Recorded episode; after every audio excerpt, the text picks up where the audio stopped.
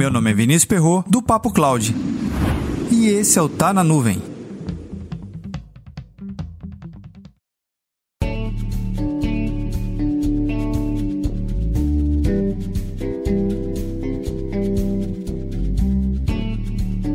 Quatro erros comuns que você deve evitar em todo e qualquer tipo de projeto de computação em nuvem.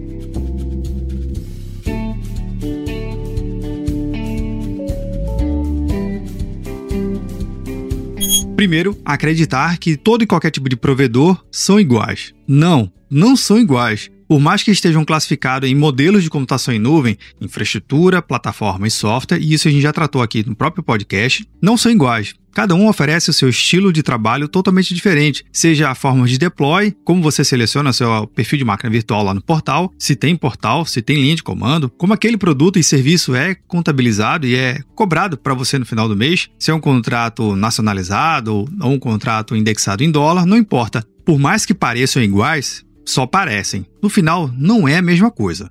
O segundo erro é a evolução tecnológica, e aqui parece um contrassenso. A evolução tecnológica hoje em computação em nuvem, ela é muito mais rápida e primeiro não está associada a uma versão. Se você lembra mais ou menos como é que era a evolução de uma tecnologia, basicamente você tinha um evento que lançava aquele novo produto ou feature em uma grande feira de encontro e lá a fazer o grande anúncio com show, festa e tudo mais, e a partir daquele lançamento tudo prevalecia, a nova feature e o novo produto. Essa onda acabou. Basicamente hoje os eventos de lançamento é para dizer alguma coisa que já está no mercado, a não ser que seja um produto físico ou alguma coisa muito associada a esse ecossistema. Mas ambiente em computação em nuvem não. Todos os dias existe algum novo serviço surgindo. Isso é fato e não tem como controlar. Então a, o controle de versão simplesmente acabou. Não existe mais você acompanhar a evolução tecnológica pela versão do produto. Fique ligado nisso. A evolução tecnológica é sim um impeditivo, mas para você que não sabe escolher e analisar o que, que aquilo ali vai realmente impactar no seu negócio. Mas não dá para saber tudo ao mesmo tempo. Então, por isso é importante você buscar parceiros que tragam essas novidades associadas ao negócio. Não esqueça isso.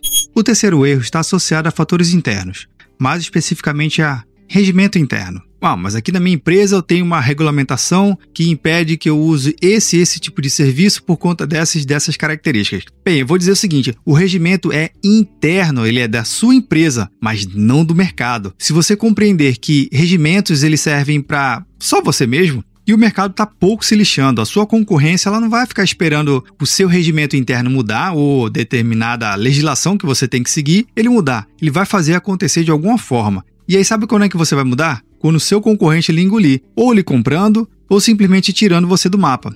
Aí você, profissional de tecnologia da informação, provavelmente vai trabalhar onde? Lá na sua antiga concorrência, que antigamente estava ditando a regra do jogo e você estava tentando acompanhar ou simplesmente estava deixando de lado. A mudança vai acontecer, queira você ou não. O quarto fator impeditivo de uma evolução de um projeto de computação em nuvem é basicamente o legado. Toda empresa tem legado, até mesmo as startups já têm alguma aplicação, algum processo, algum conector, algum API que já está em legado. A evolução tecnológica é um impeditivo, lembra que eu falei agora há pouco? Então entendo o seguinte: a partir do momento que você você tem um legado e esse legado é presente, a sua aplicação de sucesso de hoje é o seu legado do futuro. Construa bem a sua aplicação hoje, construa bem as suas soluções e arquiteturas hoje, para com que ela lá no futuro, em um futuro bem breve, você sabe disso, ela não te atrapalhe a evoluir a sua aplicação e o seu negócio, ok? Então pense bem, a partir do momento que você construiu uma aplicação de hoje, pense que hoje é o seu legado do futuro.